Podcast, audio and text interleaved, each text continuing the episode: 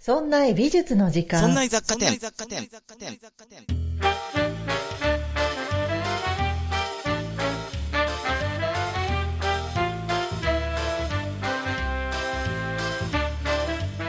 さあ、今週も始まりました。そんな雑貨店。 ちょっとびっくり。さあさあさあさあ、ね、今週も始まりました。そんな雑貨店が、 ね、えーっとですね、あれなんか違った。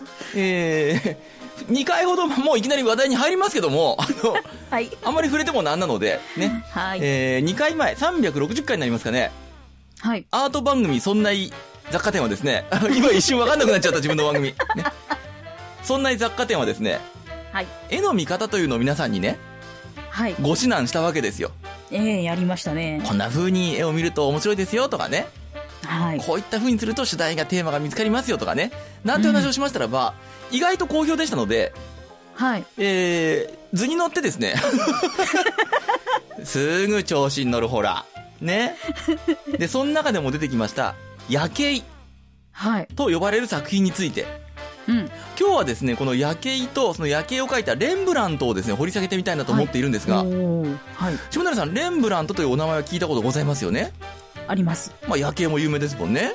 ええところがね、あの、レンブラントって、うん。あれ、ファーストネームなんですね。えなんか、ラストネーム、ファミリーネームかと思うじゃないですか。なんたらなんたらレンブラントみたいにして。うん。うん。レンブラントってね、ファーストネームなんですよ。ええびっくりしちゃった。レンブラントファンレインって言うんですね。ええしかもね、公式、公式ってオランダ政府観光局によると、はい。レンブラントファンラインなんですね。はい。ライほンう。日本ではファンレインって書かれることが多いんですがうん、うん公式にはレンブラントファンラインというふうに言われておりまして、うんで、この人の、まあもちろん夜景についてもね、有名な作品ですし、面白い点がいっぱいあるので、今日触れていくんですが、うんうんうん人生がもう面白いので、えそっちをですね、やってみたいなと思っているんですおよ。ーえー下平さんはですね、そんな美術の時間で以前、はい。陶芸家の酒井大先生とね、うん。またなんか各地で、展覧会やって大好評らしいですよ。はいで、はリい。スナーさん実際にあ の、伺って作品を購入されたいってことをやってるそうですが、はいね、で、酒井先生と、大先生と、うんぜひ呼んでほしいと、酒井大先生本人も言ってましたから、ね、ぜひ呼びかけて、遠慮なくね、呼びかけていただい遠慮て、なく。はい。で、そちらでですね、夜景については、あの、お話しされてることがあるんですよ。うん。ところがですね、ほら、まず下平さん覚えてないでしょ、きっと。はい。怒られますよ、多少は。酒井大先生に、私話したじゃないって言われますよ。 ごめんなさい。まあまあまあ、そんなもんです、我々。ある程度高齢化が進んでます からね、そんな雑貨店は。はい。はいね。そのうち思い出すかもしれない。きっとね、あ、聞いたかなくらいになってくと思うんですよ。うん。で、それに加えてですね、今回は、あのーはい。作品そのものにも触れますけれども、レンブラントの人生、こちらをですね、下世話にはい。掘り下げてみたいなと、うんはい。はい。思っておりますので、はい。えー、雑貨店らしい切り口で、今回も行ってみたいと思います。はい。それでは今週もそろそろ始めてまいりましょう。今週も、そんな雑貨店へ、いらっしゃいませ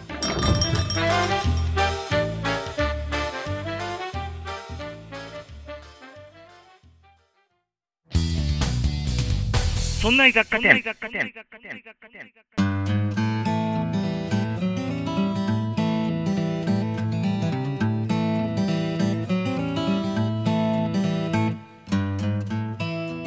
さあ、それじゃあ下平さん。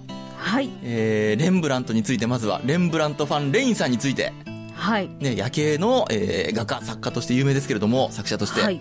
うんまずはですねいつ生まれたかって言いますとはい。 17世紀の頭なんですね1606年の7月15日が誕生日はい。で亡くなったのが63歳の時になるのかな1669年の10月4日うん。ねえーテストには出ませんので覚える必要はございません、ね はえー よっぽど詳しくなりたい人はですね、まあ、メモを取っていただいてーい。うんまうあん。、それよりも今回もですねいろんなところでこう、は絵を見ますので、うんお手元にですね夜景を一枚用意していただいてはい。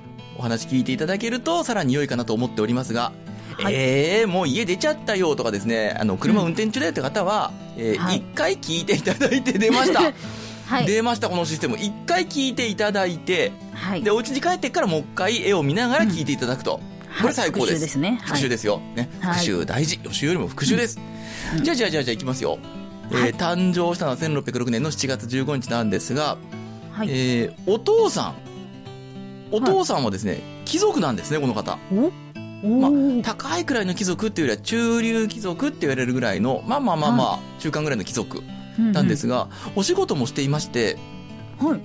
お父さんね、製粉業をしてたんですね。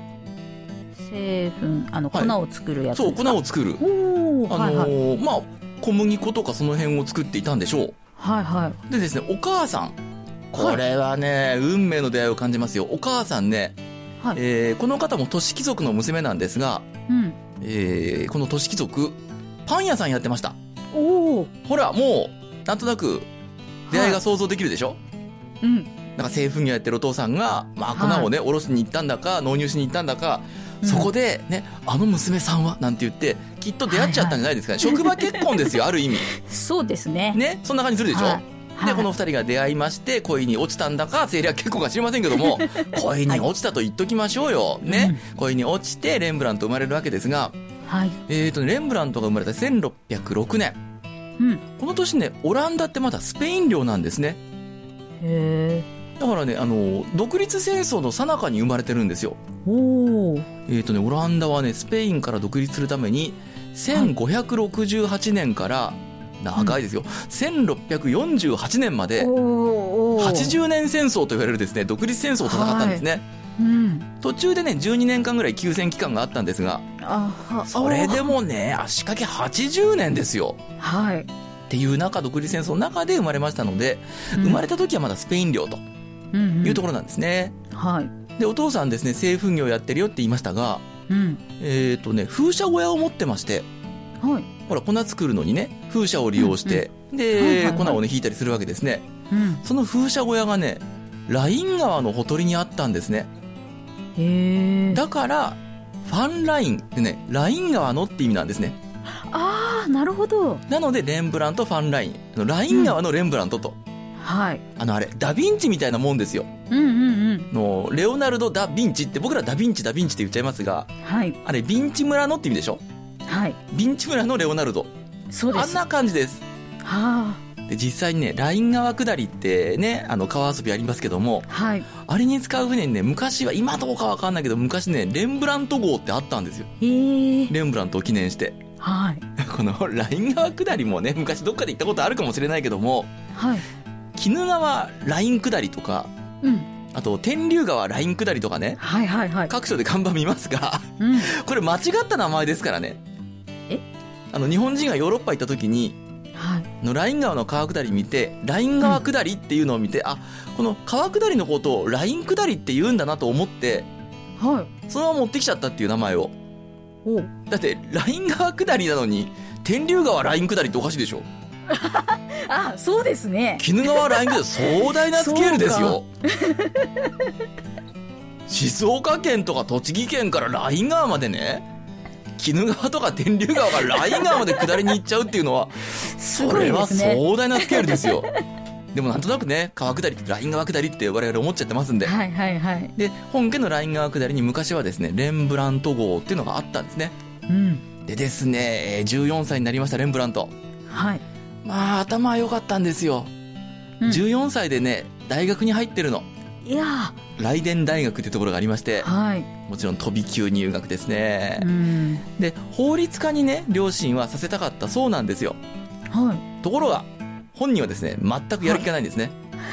法律家、つまんねえなぁと。い。うん。で、何してたかっていうと、絵を描いてました。ってはい。言っても、あの、ノートにいたずら書きっていうのはなくって、うん。やっぱり芸術としてのね、絵画にとっても興味があって、おお。そっちやり。てえなーって言って、えー絵の勉強しちゃったそうなんですよ。はいはい。なので、せっかく飛び級で入ったライデン大学、うん。数ヶ月で退学してます。うわでもね、両親もね、彼の絵の才能を認めまして、ーじゃあ分かった。と、そこまでやるんだったらばって言って、画家にね、弟子入りさせてるんですよ、改めへて。え。で、そこでね、めきめきと頭角を表していきまして、うん。えー画家デビューの時を迎えます。はい。画家デビューね、プロとしての画家デビューね、うん。 19歳の時ですって。おお、早くないですか そう1625年、19歳でね、これ、まあ、正確かどうかわからないんですが、最初のはい作品と言われているもの、うん聖ステバノの殉教っていうね、はい。作品をね、発表してるんですね。へえ。でそのね3年後22歳はい。えーすで、に弟子を取ってますお20まああの寿命とかいろいろあるけどもはい。でも22歳で弟子を取るって早くないですか早いで。でしょうだから天才的だったんですよあでねもうねもう絵がとってもうまいということは評判になってまして、あ。うん。えっ、とねある人にねこう言われてるんですいずれこれまでの高名な画家を全て超えてしまうだろうとおう。これ言ったのはですねオランダ総督のその人の秘書官うん。コンスタンティン・ホイヘンスっていう人がいましてはい。このホイヘンスっていう人はですね僕らには多分子供の方が有名なんですねうんあのね、数学者であって天文学者であるクリスチャン・ホイヘンスっていう人がいるんですが、はい。この人はですね、非常に有名な天文学者でして、うん。えーどれぐらい有名かって言いますと、はい。 2005年、うん2005年にですね、土星の衛星タイタンという衛星があるんですが、はい。ここにね、着陸した探査機に名前がついてるんですよ。へえ。あのーメインの探査機、母探査機はカッシーニっていう NASA が打ち上げた探査機なんですがう、んうんうんそこからね、えー切り離して衛星タイタン、土星の衛星ですね。はいはい。あのーメタンの大気があるのかな、はでい、そこに衛星の中でね唯一大気を持っている星なんですよはいでそこに着陸してメタンの池とか川とかがあるよってことを発見し写真を送ってよこしたっていうすごい。い探査機に名前がついてるんです、うんうんうんク。リスチャン・ホイヘンスはい。その人のお父さんがコンスタンティン・ホイヘンスおお。だからもうすごいとこでつながりあるんですねそういうのってねはいはい。ね有名な方々その当時はね人工的な問題もあるんでしょうけども、やっぱりすごいつながりはたくさんあるんですねこういったり方々ね、そしてですね、えー1634年になります。はい。サスキア・ファン・アイレンブルフっていう女性と結婚します。はい。この方ですね、またね、レーワルデンっていう市、町ですね。うん。レーワルデン市長の娘さんなんですね。おお。もう、だから輝かしいわけですよ、レンブラントの人生は。はうん。でね、先週というか先々週かな、えー360回でも言いましたが、この人、サスキアさんが、後にですね、夜景という作品に、おそらく書き込まれているんであろうと。うんうん。夜景の中にね、やけに目立つ少女が、はい。黄色いドレスを着た、ピカッと光が当たってる子がいるんですよ。うんこれはどうやらね、サスキア、奥さんがモデルになってはないんではないかなと言われてます。うん。でですね、サスキアと結婚した頃ね、はい。 1634年前後。この頃はね、もう画家としても順風満帆でね、はい。いろんなとこからね、仕事の依頼が来てまして、はそのメインの仕事っていうのはね、肖像画なんですね。い。うんうん。っていうのもね、あの、オランダ、まあオランダなんですよ、レンブラントは。うん。オランダってね、肖像画がすごく発展したお国柄なんですね。おお。っていうのもね、あの、オランダっていうのはプロテスタントの国でして、キリスト教の中の。はい。で、プロテスタントってね、偶像禁止なんですね。はいはい。だから、あの、教会なんか行って、カトリックの教会行くと十字架にキリストの像がええ。飾られてるんですが、貼り付けになってるんですが、プロテスタントはね、十字架はいいけども、あの、キリスト像をそこに貼り付けちゃいけないよとうん。いうのが原則的なルールがありまして、はい。だからね、プロテスタントは、教会での宗教画とかね、うん。神とかイエスとかの、ね、宗教画もね、禁止しちゃったんですね。へえ。なので、画家たちは、まあ、仕事に困ったってこともありまして、うん。じゃあ、神とかイエスじゃない人を描けばいいんでしょって言って、一般人を描き始めたんですよ。あーはいはい。まあ、とは言ってもね、あの、肖像画を発注できるだけの経済力のある貴族とか、はおい。金持ちとか、うん。そういった方々からの依頼を受けて肖像画を描くようになり、うん。で、他のあのカトリックの国では相変わらずね、宗教画描いてましたんで、はい。オランダはどんどんどんどん肖像画っていうのが発展していったんですね。うん。で、その中でもね、肖像画、集団肖像画っていうのが発展しまして、はい。肖像画って我々あの、ね、一人の人間を描くはいはい。のを想像するじゃないですえかえ。え何人もね、一枚のキャンバスに描くっていえ。う、はいはい。そういうのがね、始まったんですね。うーん。でその中でね、こんな作品があるんですよ。1632年、サツキアさんと結婚する直前ですね、うん。に、えー書いた、トゥループ博士の解剖学講義っていうのがありまして、はい。これはですね、まあ、トゥループ博士っていう方が、まあ、学生といっても結構な年齢なんですが、うんうん。人体を解剖してる様子っていうのを描いていて僕らが見るとね、あ解剖してる様子をなんか教えてる絵なのねって思うんですがはい。これね集団肖像画なんですねはい。だから、はいテルプ博士を中心として、まあ、学生たち、うんまあ、学生たちといってもいいおっさんなんですが、はおっい。さんたちの様子を集団肖像画として描いてくれとうん。いうのを依頼を受けて描いたものなんですよ。はい。じゃあまずはですね、この作品を下平さんに見てもらっちゃおうかしら。じゃあ、これです。はい。どうでしょう、うん真ん中にね、あのーはい亡くなった方、遺体が1個あって、ええええ。その、向かって右側に帽子をかぶった人が監視かなんかを持っていて、こここうだよなんて示してるわけですはいね。はいはい。で、左側には何人も人がいて、ふむふむと話を聞いてるわけですよ。はい。ただね、これ、僕らが見れば、まあそういう絵だよねと思いますが、はい。それまでの肖像画とね、まるっきり違うんですね。おそれまでの肖像画がどういうもんだったかっていうと、えっ、とね、はい例えば代表的なところでは、ディルク・ヤコブスのアムステルダム射撃講談っていう作品がありまして、はこい。れレンブラントの作品ではないんですが、こちらです。はい。はいはい。 もう、ご覧になりました。はもう人が3列になって、い。うん。同じ大きさでずらっと並んでるだけでしょ。はい。さっきのレンブラントの作品と見比べてくださ いよ。もう、このディルク・ヤコブスのアムステルダム射撃講談は、はい。完全にこの、卒業写真でしょそうです ね卒業アルバムに載ってるクラス写真でしょはい。下手したらね血液者が丸に囲まれて右上の方とか左上の方にねうん。あって顔もおか出し。してくないです そうでしょ、はい。はい。これまではねこういうのが集団肖像画だったんですよあみんな同じ大きさで同じように描いてはいみんなうんこの組織に属してますよっていう、ー。もうなんだだったらねあの卒業写真もそうだし旅行行った時のね団体写真、はい。あの集合日写真光とかそうそうそうそう観光地行った時の 何年何月何日って書いてるようそなうやつ。そうそうそうそう ああいう感じでしょまさにはい。これが普通だったところにこういう、えーうんトゥループ博士の解剖学講義みたいな、場は面としてねい。動きのある。るというか、一場面を切り取ったような、はいはそういったのを書き始めたんですようん。でこれが評判になりましてねうんうん。で自分たちもせっかくね書いてもらうんだったらばこういうのがいいよって人も現れ始めたんですね、はいはいはい。でレンブラントに次々と仕事が舞い込むようになりましたはい。そこで依頼が来たのがいわゆるあの夜景なんですようん。夜景はね依頼があったのは1640年、まあ、正確な日付はわからないんですが、でそこからね1年から2年歳月をかけて1642年に完成しますはい。でここにはですねたくさんの秘密があるんですよはい。でこの様子をね下平さんにご説明しながら話を進めていきたいので、はい。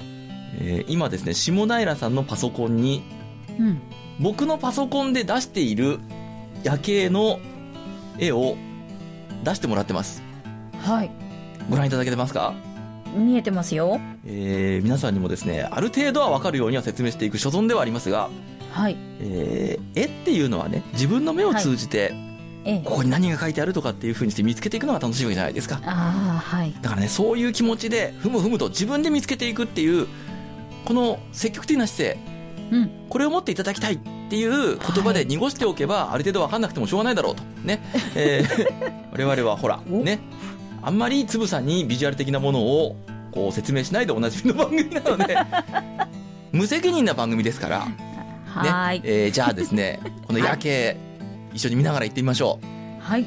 まずそもそもですが、うん。まあ、これはね、360回でも言いましたけれども、これは夜景ではありません。はいはい。正式なタイトル、まあ、日本語になっちゃうので正式タイトルではないんですが、うん。あの、アムステルダム国立美術館が所蔵してまして、はい。そこがね、使用する名称はね、日本語にすると、フランス・バニング・コック隊長と、ウィレム・ファン・ライデンブルフ副隊長の死刑団、市民団、まあ、自警団のことですね。はい。っていう名前なんですが、うん。あのーこれ、夜景じゃないどころかね、うん。真っ昼間の絵なんですよ。我々がね、もともと夜景夜景って言われてきてしまったのは、はい。あのー長年の間にですね、はい。表面に塗ったニスが黒く変色してしまいまして、はいはいはい。で、真っ暗になっちゃってて、ええええでも隊長、副隊長にはもともとこう明かりが当たってるというか、そこはね、もともと明るかったので、はい。ある程度こう黒くなっても目立っちゃうんですよ。うん。むしろ周りが暗くなる分だけ隊長副隊長あたりは明るくて目立っちゃったのではい。なのでこの2人を中心に描いた夜景であるとなるほど。夜の場面であるというふうに、うん。まあ、言われてしまったんですねはで実際ね夜景って呼ばれるようになったのはね18世紀の終わりい。へえ。 17世紀に書かれたでしょはい1642はい年だから、うんうん。でねえーとね最初にね夜景って呼んだ資料はね1797年の資料からになってます見つか見つかってる範囲では、はい。でねその頃ってちょうどね自警団が夜間パトロールに行くようになったんですってだかあらそんなタイミングともあってこれ暗いし、夜のパトロールに出るとこなんでしょっていう風にしてその18世紀始まりくらいえっ、と18世紀の終わりかな終わりくらいの人たちが思っちゃったんですね、あ。あうっかりそこで「夜景」って言われるようになっちゃったんですあ。はい。ただですね現在我々が見ているのはその後の修復作業が作業が入りましてはい。 20世紀に入ってからね修復作業うん表面のニスを剥がす作業なんかが入りましてはい。で全体がこれ明るいねってことも分かりましておお。で今見ればね確かに夜にしちゃこの当時の夜にしちゃ明るいんですよなんぼなんでも。なるほど。でしょうん。でえー、しかもですねうん。いわゆるレンブラントライトはレンブラントが好んで使う、まあ、斜めから差し込む光ですねい。うん。これのおかげでね あの中心人物浮き上がって見えるのでうん。周りがさらに暗く見えてっていう風にしてこんな風に見えるようになっちゃったんですねはいはで、えー誰が発注したかと言いますとい。うん。もう名前も入ってる通り自警団はい。隊長のねバニングコックさんを中心とする18名が発注したんですね、うんでねこのね隊長バニングコックさん一番目立つね真ん中にいる黒い服を着た人なんですがうん。はい。この人ね後にねアムステルダムの市長にもなってるのねおお。っていうようなね名士なんですよはいはい。で、えー自警団のお中、えーバニングコック隊長を中心として自警団の方々が発注したんですがうん。これレンブラント以外にも発注されてるのねえ合計ね7枚絵を発注してるんですよへあのね新しくまあこれ自警団とは言いますけどもえ。はい。火縄銃手組合火縄銃を撃つ人たちの組合うん。でして、うん、でここがね新しく集会場を作ったんですってはい。ね、新築したんです。で、そこの集会場の中の宴会場にね、飾るために絵を発注したんだそうで、おお。だから周りの壁にぐるっとね、何枚も貼る予定だったんでしょう。はいはい。ただ、あの、 宴会場って言ってもですね、温泉旅館とか想像しちゃダメですよ。あの、なんか舞台があ って、マジックショーとかをやってくれてね、長机出してきて、はお酌してもらってみたいな、 そうじゃないです。ですあのこの頃のね、火縄重視組合って名誉職みたいなもので、はい。あの貴族の社交場だったんですね。えなんかそういった貴族の集まりの場としての集会場、うんうんうん宴会場だったのでー、はい。そういった、あの、我々が想像する温泉旅館は想像してはいけません。はい。これはね、スケールを聞くとわかりますよ、それは。はい。あのね、出来上がった絵。はい。とにかくでかいの、これ。ほう。まあ、ここでもね、通称夜景と言ってしまいますけども、はい。夜景はですね、縦が363センチ、はい。横が437センチ、おお。えー3メートル半と4メートルを超えるっていう、えらくでかいんですよ。でかいっすね。こんなものを飾れる温泉の宴会場ないでしょ ないですねで。しょはいし。かもね、これもともとはね、もっとでかいの。えこの絵ね、今我々が見ているこの絵は、はい。ぶった切られてるんですよ。え、切り取られてるんですこかれ、これで。切り取られてるんです。えーね、この、ひなわ樹組合の宴会場、集会場から、はい。アムステルダムの視聴者に場所を移しましょうと、うんうんうん。展示する場所を移しましょうってことになったんです。1714はいは年、い。うん18世紀の初めですね。うんえー、移していこうとしたんですが、はい。でかすぎましてね、飾るスペースがなかったんですよ。え、えこれ入らんなと。ー、だから、あのー左右と上ぶった切って、嘘。そんなん入るね、ということになって、えー今のサイズになったんですが、もともとはですね、左右は今より60センチくらい、はい。上下はね、30センチくらい大きかったんですね。あだからあ。もともとね、縦が4メートルの、えー横が4メートル60か70あったっていう、ああー、逆かな縦が、えー、と4メートルか。縦が4メートル。はい。はいで横が5メートルになりますねあーとんでもないデカさだったんですねあでですね、えーアムステルダムを視聴者に飾ることになってぶった切られたと今言いましたがーはいそれ以外にもね切られてることあるんですねえあの美術館に来た観客にねは切られたこともあるんですねええーこれは1911年いはいあのお船船でね働いていたコックさん、うんこの方がですね船会社に解雇されましてはいえー、イライラしたんでしょうな腹いせにですねナイフで切りかかりましていやうやーと俺は解雇されてんのになんでこんな絵がっつってーあーただ幸い幸いこの時は、はいえー表面のニスにですね傷がついただけだったんですねあニスがねやっぱ分厚く塗られてるんですよ、あはいはい、まあそれのおかげで夜景になっちゃったんだけどタイトルがえーえー暗くなっちゃってえーまあだからそれが幸いしたんですね表面のニスに傷がついただけで済みました、ただですねうんもう一回切られてるんですねえーこれ比較的近いです、えー50年くらい前、はい1974年うんえー元先生、学校の先生、うんこの方がですね、神のお導きにあっちゃいまして、あ神が切れと言っていると、ね、何か受信しちゃったんですね。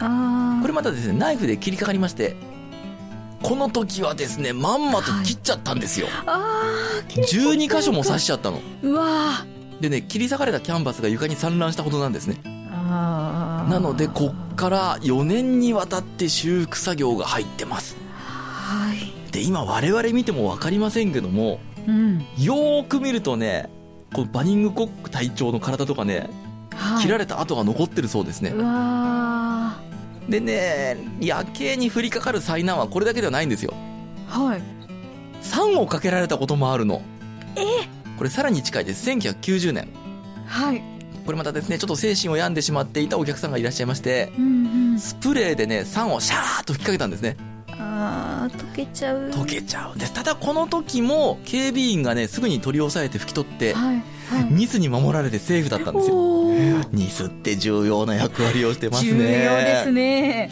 でどうもね、20世紀になってからね、災難続きなんですが、うんこれね、最初から波乱万丈でして、この絵は。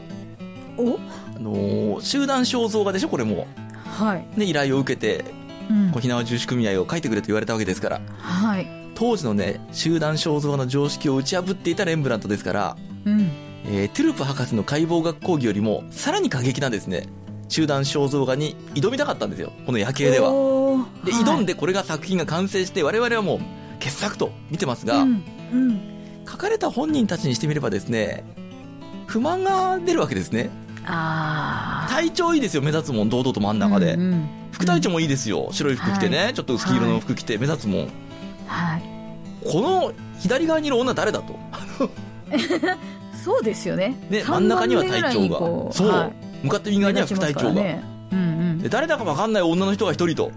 うんまあ、いろんな説はありまして、まあ、どうやらこの、ひなわ女子組合のマスコット的な存在だったんではないかなんてことも言われるんですが、うんはいただ誰だかわからん と。ましてやですね、隊長、副隊長以外の方々は、なんかもう、薄く描かれたりね、はいちっちゃく描かれたりね、はい中にはですね、この副隊長のさらに右側、はいあのね、顔が半分隠れちゃってるような人もいらっしゃいましてそう、ですねね、こういった人たちたまらんわけですよ。おいお、はいいちょっと待ってくれと。金払ったのにと。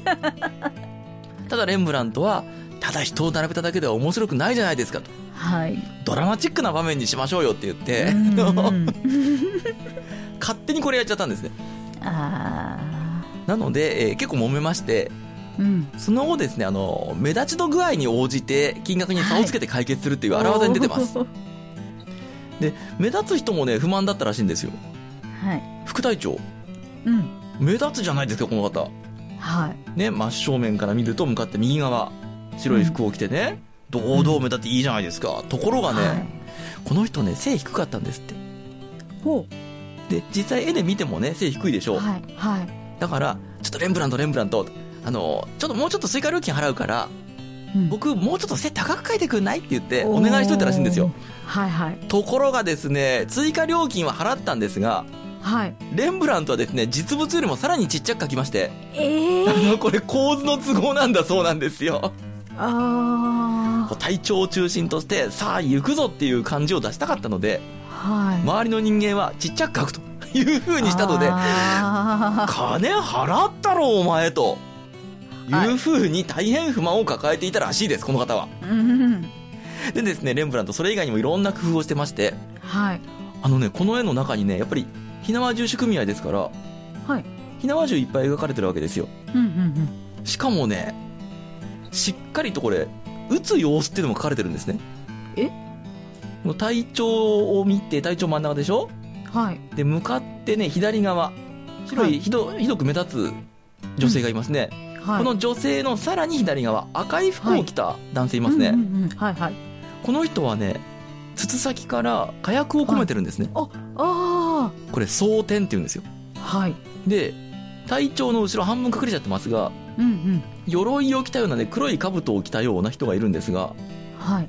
この人ね、銃撃ってるとこなんです。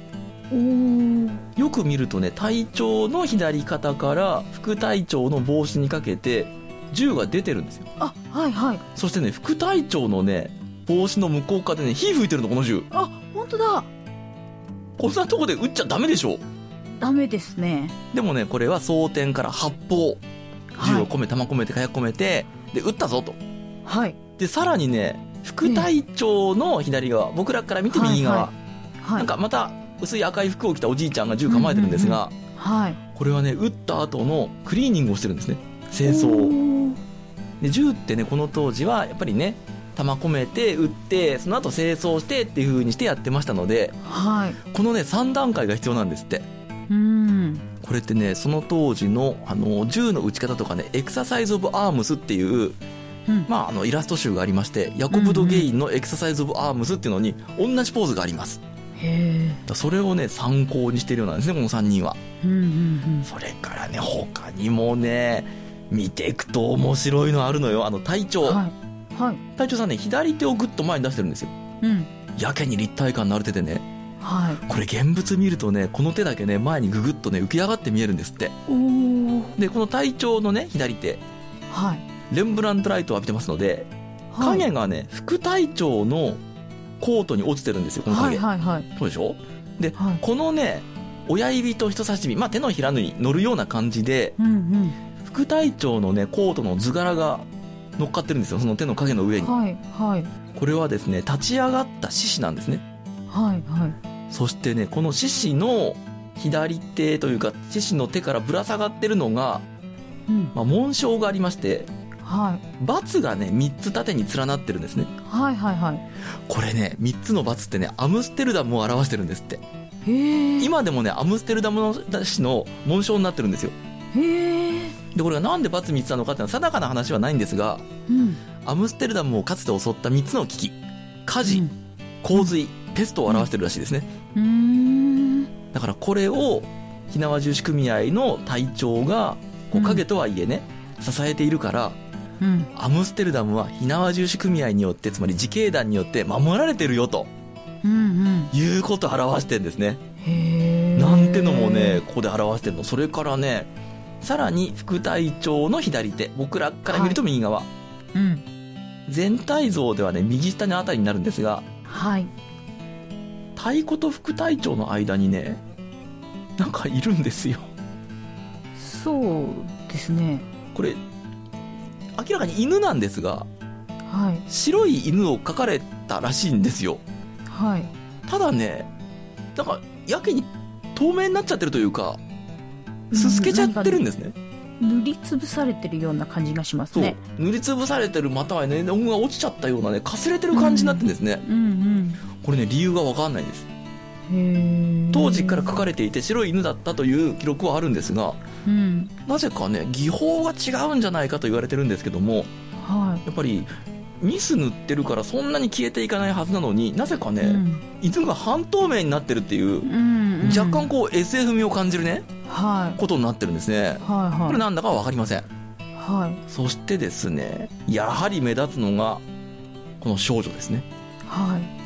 サキヤス奥さんに似せた少女と言われてますがうんこの方ねよく見るとまたねちょっと物騒なのようん。うんあのね腰にね、はい鶏らしきものがぶら下がってるんですよ逆さ吊りになっておーはいはい足なんか上にビーンと出ちゃってねうんうんこのね鳥ってね特にこの足のかぎ爪はいこれがですね火縄住手組合の紋章なんですねうーんあの盾みたいな中にこの2本の足がクロスして上向いてるっていうのがね火縄住手組合の紋章としてこの当時使われてたんですねほうなのでこれを鳥を描くことによって火縄住手組合っていうのを象徴的に表してると、うんうんさらにねこの少女、まあ、白いドレスと言っちゃいますけどもちょっと黄色がかってるでしょ、はい黄色はね勝利の色なんですってここではえーだからやっぱりまあ名誉職とはいえ自警団、うんね、市民団ですので、まあ、強いぞと、勝利だということも表しているんですね、ほうでねまあ咲安奥さんだと言われているんですが確かにね、あのデッサンとか見ると似てるんですよ奥さんうんうんただ奥さんはですねこの夜景と完成夜景の完成と時を同じくして亡くなってるんですねうんはいだからその亡くなった奥さんへの思いを込めてわざわざ目立つように書いたんではないかと言われてもいますうんでね奥さんだけではなくてねレンブラントご本人も描かれてましてえこれ見つかりますかね体調のね向かって左側の上の方、はい人々の間にね本当に顔の4分の1くらいだけ目を覗かせてるというか片目だけ見えるそうなんですよでなんでこれがレンブラントってわかるかっていうとはいこの人だけね帽子が違うんですああはいベレー帽なんですようんうんでベレー帽ってやっぱりねあの日本では漫画家さんのね手塚治虫さんの象徴になってますが、ええええええはいやっぱりベレー帽って画家の象徴でしょ、うんだからこれは画家であるとほで画家といえばもう描いた本人レンブラントであるとううんだからね奥さんとレンブラントこの絵の中でずっと一緒にいるよとあいうことを表しているんですねそしはてい下平さんあはいまた少女に注目していただきたいんですがはい何か気づきませんあのねこの白いドレスの少女はい奥さんサスキアと言われてる少女ええ後ろにもう一人女の子いるのああなんかいる実はこのサスキアの後ろ側に青いドレスを着た女の子もいますのではいこれが誰なのかは未だに不明なんですがうん意外とこれ気づかないところにいますのでぜひともですね皆さんもう一回絵を見てこはの人が誰なのか思いを巡らせてみてくださいいはい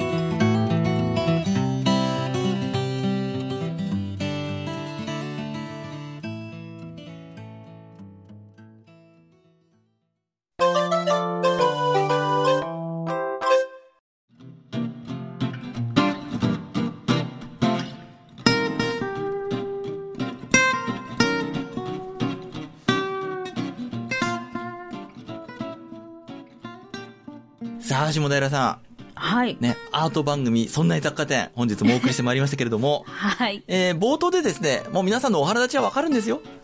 えーお遊びが過ぎますよと。ね。えーうん坂井大先生の、そんな美術の時間という音源を勝手に使ってと。ねん。思いますけれども、実はですね、下平さん。はいこの音源ですね、はい新録です。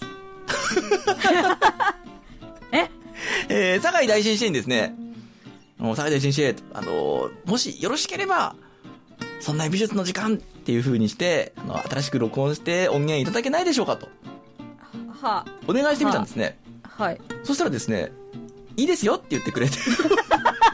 あちゃんとですね、お断りしたんですよ。いいですか、はいはいあの、はいい、たずらにしか使いませんけれども、と。はいそうですよねええ基本的言いにましたはそうなっちゃいますよね正直に言いまました。そしたらですね、あの方ノリノリなんですね。他にもですね、下平さん、はいえーこんな音源も送ってよこしまして。え大先生。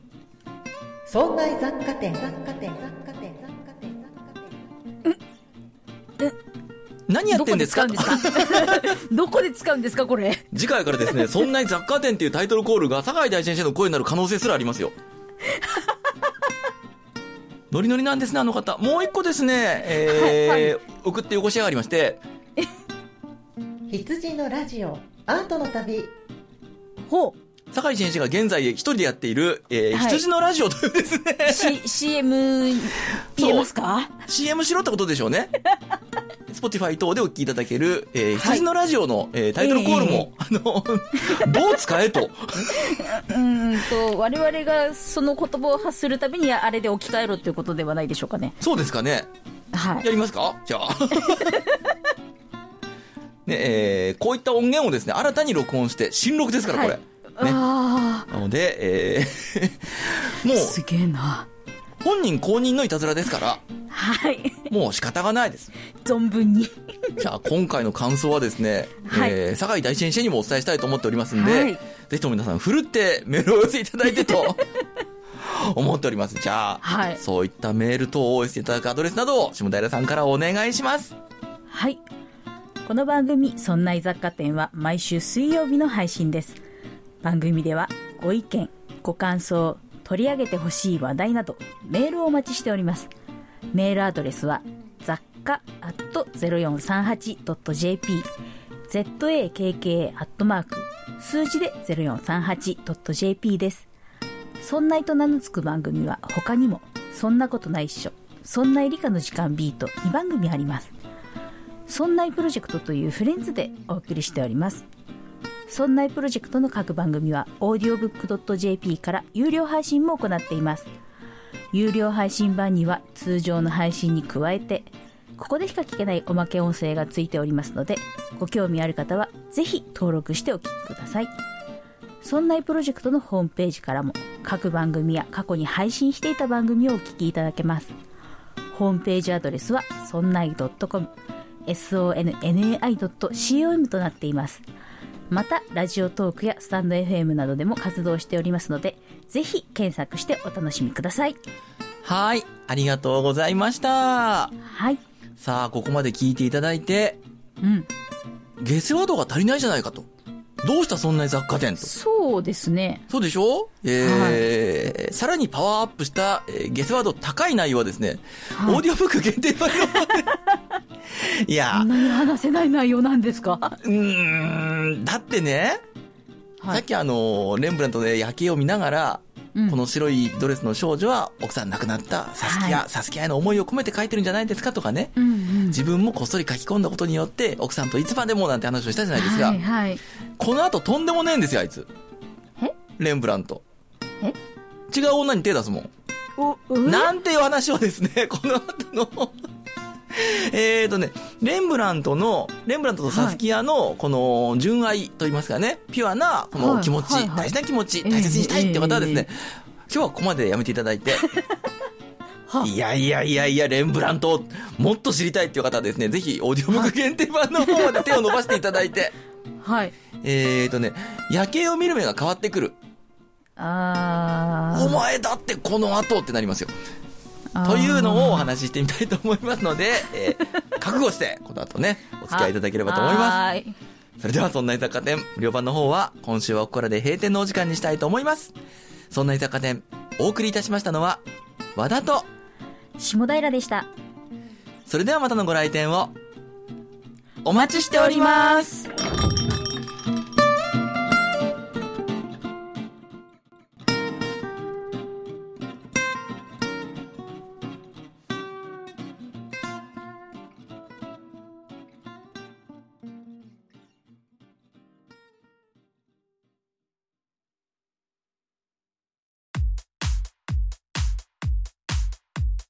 都内雑貨店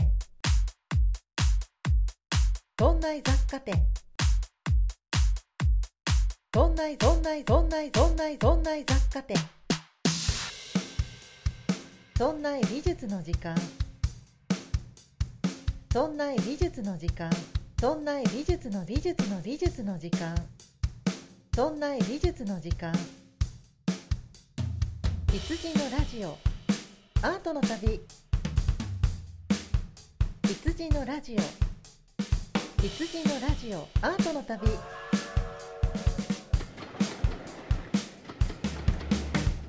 都内雑貨店都内美術の時間都内雑貨店美術の雑貨店羊の雑貨店羊の美術の時間羊の羊の羊の羊の羊のラジオ雑貨店